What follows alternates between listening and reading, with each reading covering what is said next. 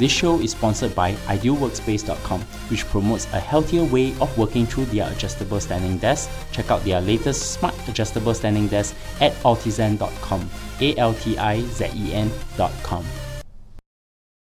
Welcome to Analyse Asia, the podcast dedicated to dissect the pulse of business, technology, and media in Asia. In this episode, I speak to Serkan Toto from Kantan Games on the three events which impact the mobile gaming market from Japan to the rest of the world. We discuss the progress of Nintendo's new mobile games, the upcoming Line IPO, and why SoftBank is divesting their game portfolio. Hi, Serkan. Hello, Bernard. How are you doing? I'm doing fine. How are things over there? I am very busy because I'm going to be in the US very soon, but right. I needed to talk to you because there's a lot of things going on in Japan. And who am I talking to? The famous Serkan Toto, CEO of Kantan Games Japan, and he is always being mentioned in New York Times, TechCrunch, and many other publications regarding the gaming in Japan. So, Serkan, how have you been? Pretty good, pretty busy in the last couple of months with uh, you know several projects in the gaming space, but it has been okay, so I'm not complaining. I wanted to start off asking you about the state of mobile gaming in Japan. Mm-hmm. How is the mobile gaming scene moving in Japan since we last spoke? Um, yeah, I think that, you know, last time that we spoke, there was a big trend of uh, consolidation in the market, uh, that certain game makers are going together uh, to develop games. Certain game uh, makers also go bankrupt or they uh, get uh, pushed out of the market and that the overall competitiveness in the market is just increasing. And I would say that over the last couple of months, that just intensified. But we still have that duopoly in Japan where you have two big mobile games. One is Monster Strike and to a somewhat lesser, lesser extent now, uh, Puzzle, uh, Puzzle Dragons uh, completely controlling this uh, seven, eight billion dollar uh, market. In the last couple of months, is there any update with regards to Nintendo's continued foray in mobile gaming? Yes, I mean Miitomo has now the, that's the name of the first application that Nintendo has released. That application is now out and rolling. Last time they updated, they had uh, uh, 10 million uh, downloads for that. It's a social app. It's a communications app. It's probably closer to 20 million downloads right now. That's not the big playing card that everybody was expecting from Nintendo. The general user base uh, and the investors and the public are expecting from Nintendo are games. The next two applications are actually going to be games. One is called Fire Emblem, uh, which is a strategy game. The other one is called Animal Crossing which is a, a farming simulation. Both games have been confirmed for worldwide release this fall. So in other words, we have to wait uh, you know, for a few more months until these two games actually become available. So when these two games become available, they will be available in both iOS and Android.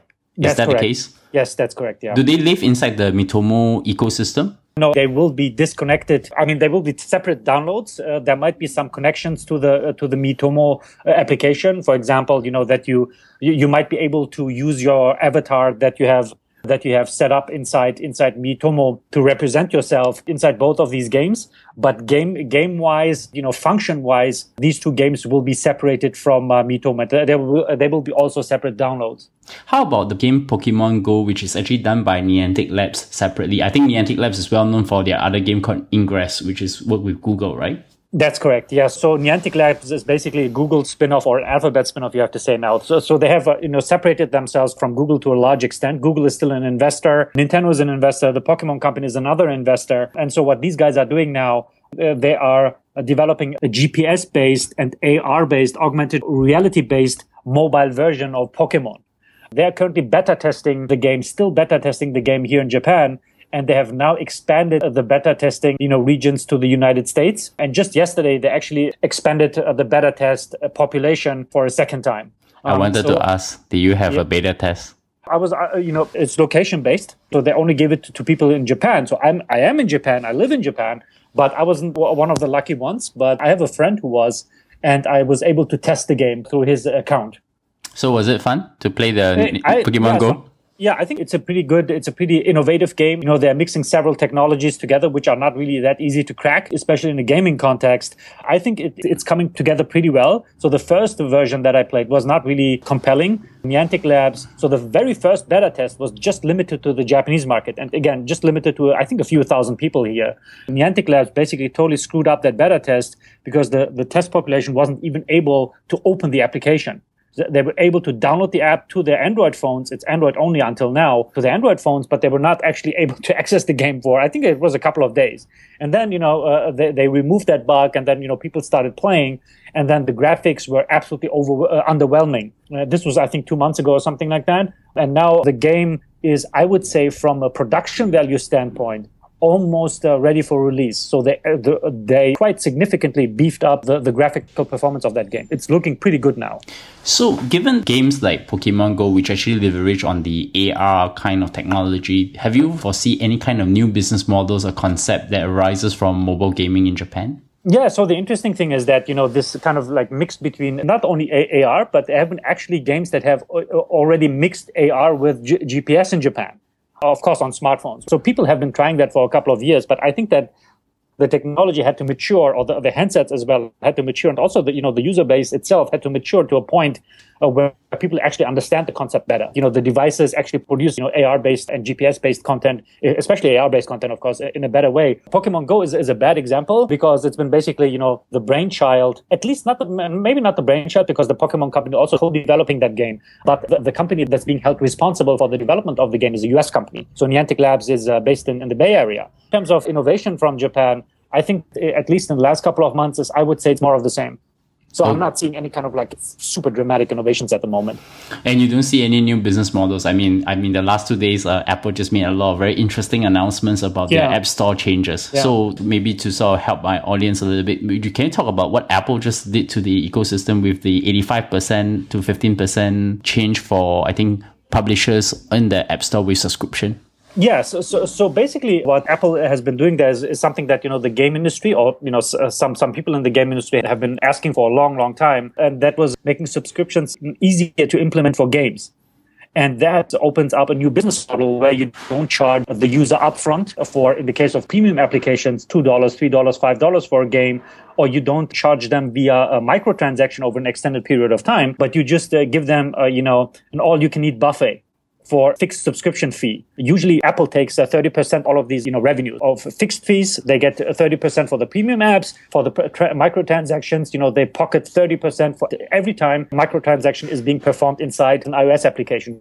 Google is the very, very, uh, it's exactly the same for, for the Android applications, by the way. This is actually pretty significant because this 30% rule is almost wholly uh, in the world of apps and games, basically like the gold standard for a lot of uh, application platform de- uh, providers, at least in the West.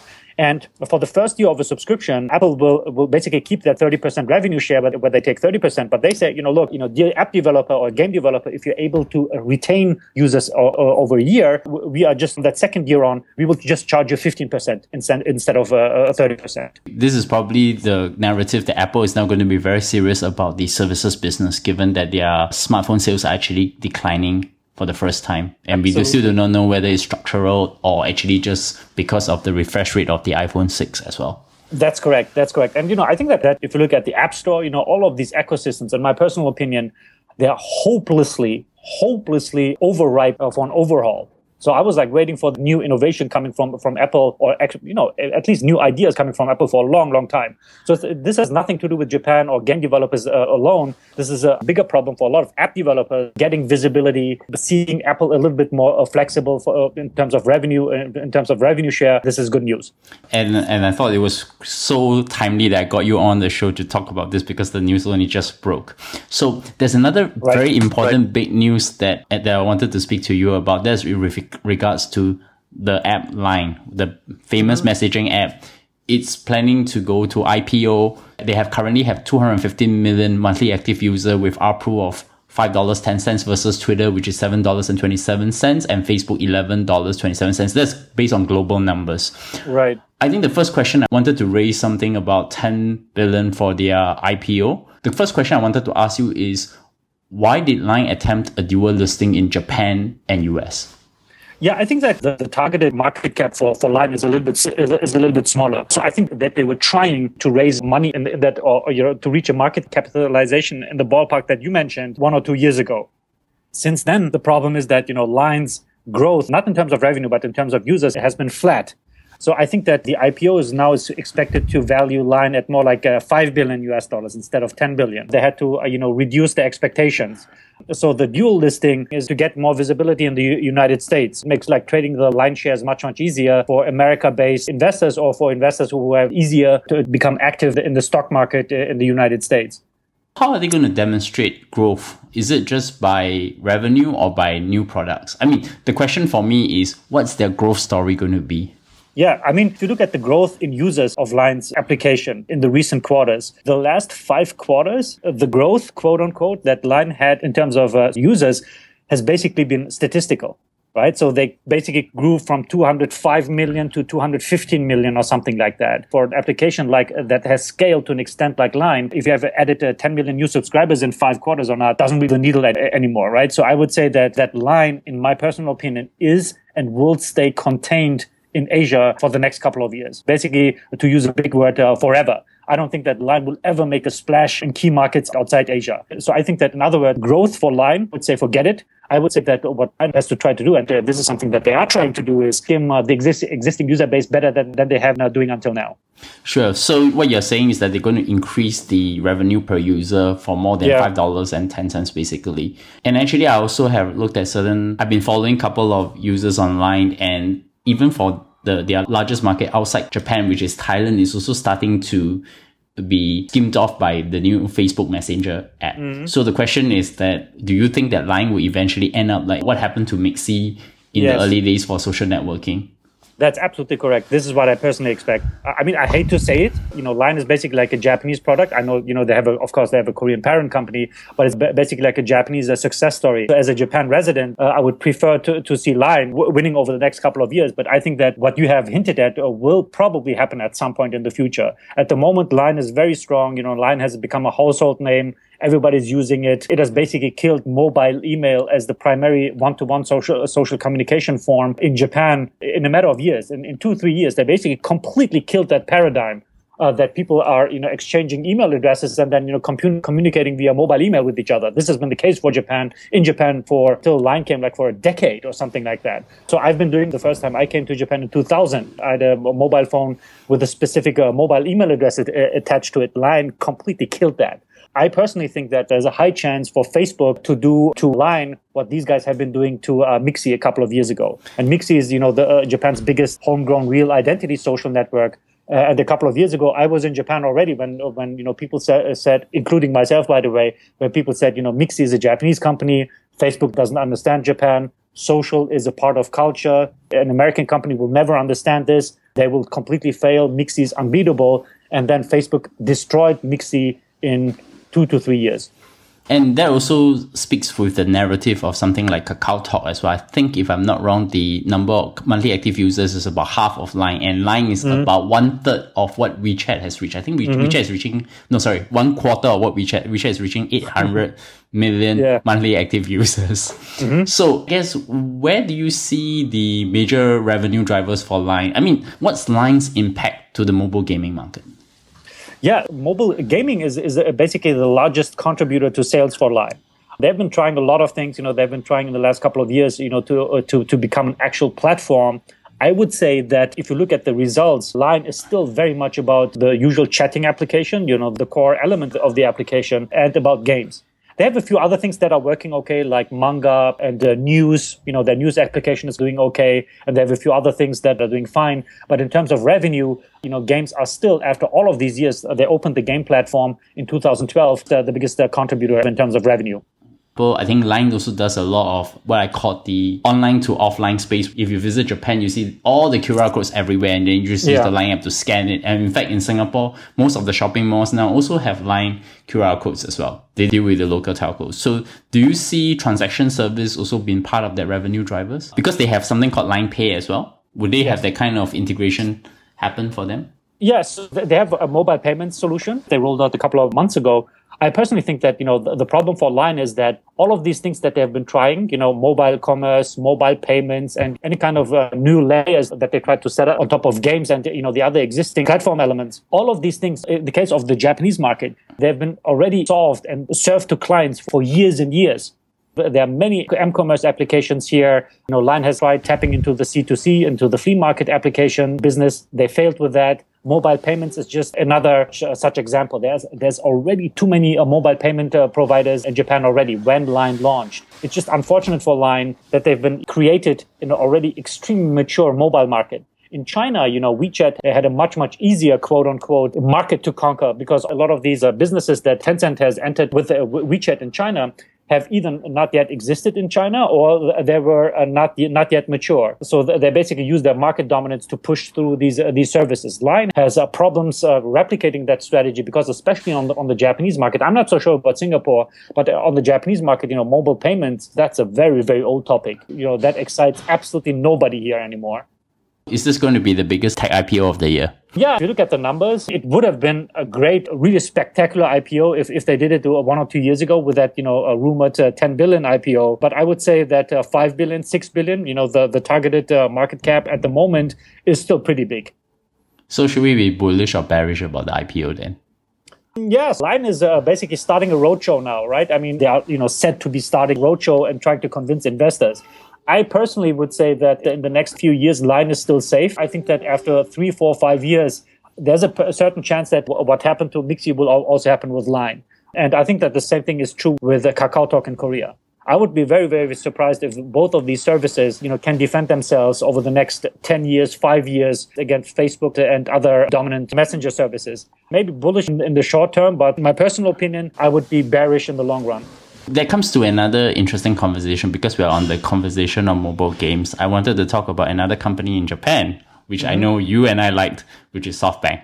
Yeah. And recently, they have been doing a couple of very interesting things again. They are divesting their assets in the gaming industry. That's correct. They are trying to sell away some of their assets in Gung Ho, who's known for Puzzles and Dragons, and Supercell, who is known for Clash of Clans to Tencent. And they have already divested recently their stake in Alibaba for about, I think the reported number is US 8.9 billion to the range yeah. of about 10 billion. I mean, it's acquired by a few major players, includes Alibaba themselves, the two big sovereign wealth funds of Singapore, Temasek and and Government Investment Corporation, otherwise known as GIC. The yeah. question for me is what's going on? Um, yes, a lot of people are saying, well, you know, SoftBank uh, has a lot of, uh, you know, things on its plate. They're not saying it publicly. So that's the short answer. Nobody really knows what their strategy is based on publicly shared information. So they have confirmed that they are selling 90% of their existing uh, shares in Gung Ho, which is operating, you know, uh, one of Japan's biggest uh, mobile games, you know, one of the two that I just uh, spoke of a couple of minutes ago. And so that company is at the moment valued at 3 billion US dollars and they have roughly 28% of that company. They want to uh, sell 90% of that stake. And that sums up to, I think it's at the moment 690 million US dollars. So SoftBank wants to get their hand on that cash. And apparently Gung Ho wants to uh, buy back that stake that they sold uh, to SoftBank a couple of years ago. Supercell, at this point in time, it's a rumor. I personally think there's a high probability that SoftBank is trying to load off uh, Supercell as well. So Supercell is, uh, at the moment, the Nintendo of mobile. So they're absolutely the, the biggest name in mobile games uh, worldwide. It, it would make sense for a Chinese company like, for example, Tencent to acquire them people are saying, you know, uh, various things. So what I've been hearing over and over again is that SoftBank needs money to fix Sprint in the United States, for example. So it's trying to also reduce their debt or, and or raising money for Sprint, for right. example, in the US, or maybe trying to again acquire another mobile company to merge with Sprint to be the third largest telco. Right. Yeah. So, so I mean, people are like now seeing the first signs of. Uh, so I'm not a telco expert by any means, but uh, you know, I've been you know I've been reading that uh, analysts and you know certain people are seeing you know a little bit of light at the end of the tunnel for Sprint, and they might need uh, the money to accelerate that process to improve performance by Sprint. But again, SoftBank is not really sharing public information with regards to their goals. And I think just by divesting the assets of Gung Ho and Supercell, are they actually already done with all their gaming portfolio companies? Yeah, so these are the biggest fish, right? A Gung Ho and Supercell are top 10 biggest names, maybe even top five biggest names in mobile games in the world. So, and you know, SoftBank has been clever. So Gung Ho has, you know, just recently, just uh, I think it was last week, uh, they announced that they opened pre-registrations for Puzzle and Dragons in China. And as a reaction, Gung Ho's uh, stock went, uh, shot up 30, 35% in a matter of two, three days. You know, one day after that, SoftBank announced that, that they're selling uh, their stake in Gung Ho. Very, very clever uh, Supercell had just added another big, you know, hit title, pretty impressive roster of hit titles with the Clash Royale, a strategy game, and they now operate uh, three, four, like pretty, pretty well performing games. It's basically the only serial hit hit developer uh, on the planet in terms of mobile games. So they were they were very very clever for, for both companies. But they do have stake uh, in other game companies, but they just pale when you compare them with Gung Ho and Supercell. I can understand the rationale to sell Supercell to Tencent because Tencent has been actually their focus now is to try to also corner the gaming market at least for China. Yeah. Because, because that's their highest revenue drivers. Right. And a couple of media outlets have talked about that. I think their upcoming strategy for the next year is actually trying to get more into the gaming revenue. So right. buying Supercell is quite sensible for what Tencent is doing. But I guess the, the question is always the price, right? So it's a question of is SoftBank going to do it now or do it later and then Right. basically divesting it out? Yeah, so, so I mean, for SoftBank, so I was surprised by everybody else, but but having said that, because they just uh, this company just launched another worldwide hit with that uh, said application Clash Royale, and that doesn't happen all the time. Uh, my point is that they should be trying to unload Supercell um, right now because it might take even a company like Supercell. Again, as I mentioned, you know, it's one of the very very few serial hit developers that we have in mobile games worldwide. Even for Supercell, it might take uh, maybe one or two years until they come up with the next hit and who knows what uh, what, hap- what will happen by then you know by then nintendo might have entered the market and you know completely crushed everybody else or like nobody really knows i think that uh, now is a very very good time from a strategic perspective uh, to unload supercell but again nothing nothing has been confirmed So, Serkan, what excites you these days in the Japanese mobile gaming market then? Yeah, I mean, the moment I would say that it's still anticipation for what uh, Nintendo is going to do.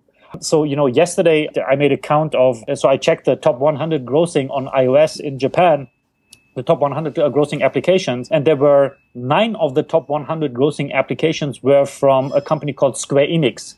And this is a, uh, this is a traditional video game maker, just like Nintendo, that has been you know doing uh, games for dedicated uh, uh, gaming devices for decades and decades. And these guys have you know successfully shifted to mobile over the neck over the last uh, one to two years. They struggled at first a long time but then you know last one to two years these these guys are pumping out one uh, one hit app after the other. Uh, what i was thinking to myself is you know nintendo has not really yet you know uh, pushed out a mobile game but i think when they do there's little reason to believe that uh, Nintendo will be, uh, you know, uh, less successful uh, than one of their competitors in the in the console field or the in the boxed games business, if you will, like Square Enix. I was just thinking that to myself uh, yesterday. I personally think that there's a chance that you know in two two to three years when we have an interview like that. Nintendo might have 15, 20, um, you know, highly successful mobile apps in, in the top uh, 100 grossing uh, ranking, not only in in uh, in Japan but also worldwide. And uh, this is what I've this is what I'm still waiting for. I'm still waiting for Nintendo to basically go into uh, the mobile gaming space, which I personally be, see as a little bit um, in terms of uh, excitement pale now. So it's you know it's still same old same old. It's still the same big uh, companies up there. It's still you know the big companies are getting bigger. It's getting increasingly difficult for the small companies to, to get into that market. And Nintendo might shake up that market you know a lot when they eventually enter it. So, Serkan, help my audience. How do they find you? Yeah, I mean, uh, I'm mostly I'm mostly active on uh, Twitter when I have the time, you know, to update my status. So uh, my Twitter handle is uh, Serkan Toto, or you can also add me on LinkedIn, especially when you're a member of the, of the game industry. So uh, just uh, please uh, visit, feel free to visit my profile and just add me there. You can find me at bilyangcw at bernardleong.com. Subscribe to us at Analyse Asia at A-N-A-L-Y-S-E Asia. We can be found on iTunes, Stitcher, SoundCloud, Acast, and Google Play. Once again, Serkan, many thanks for coming on the show. Sure, anytime again.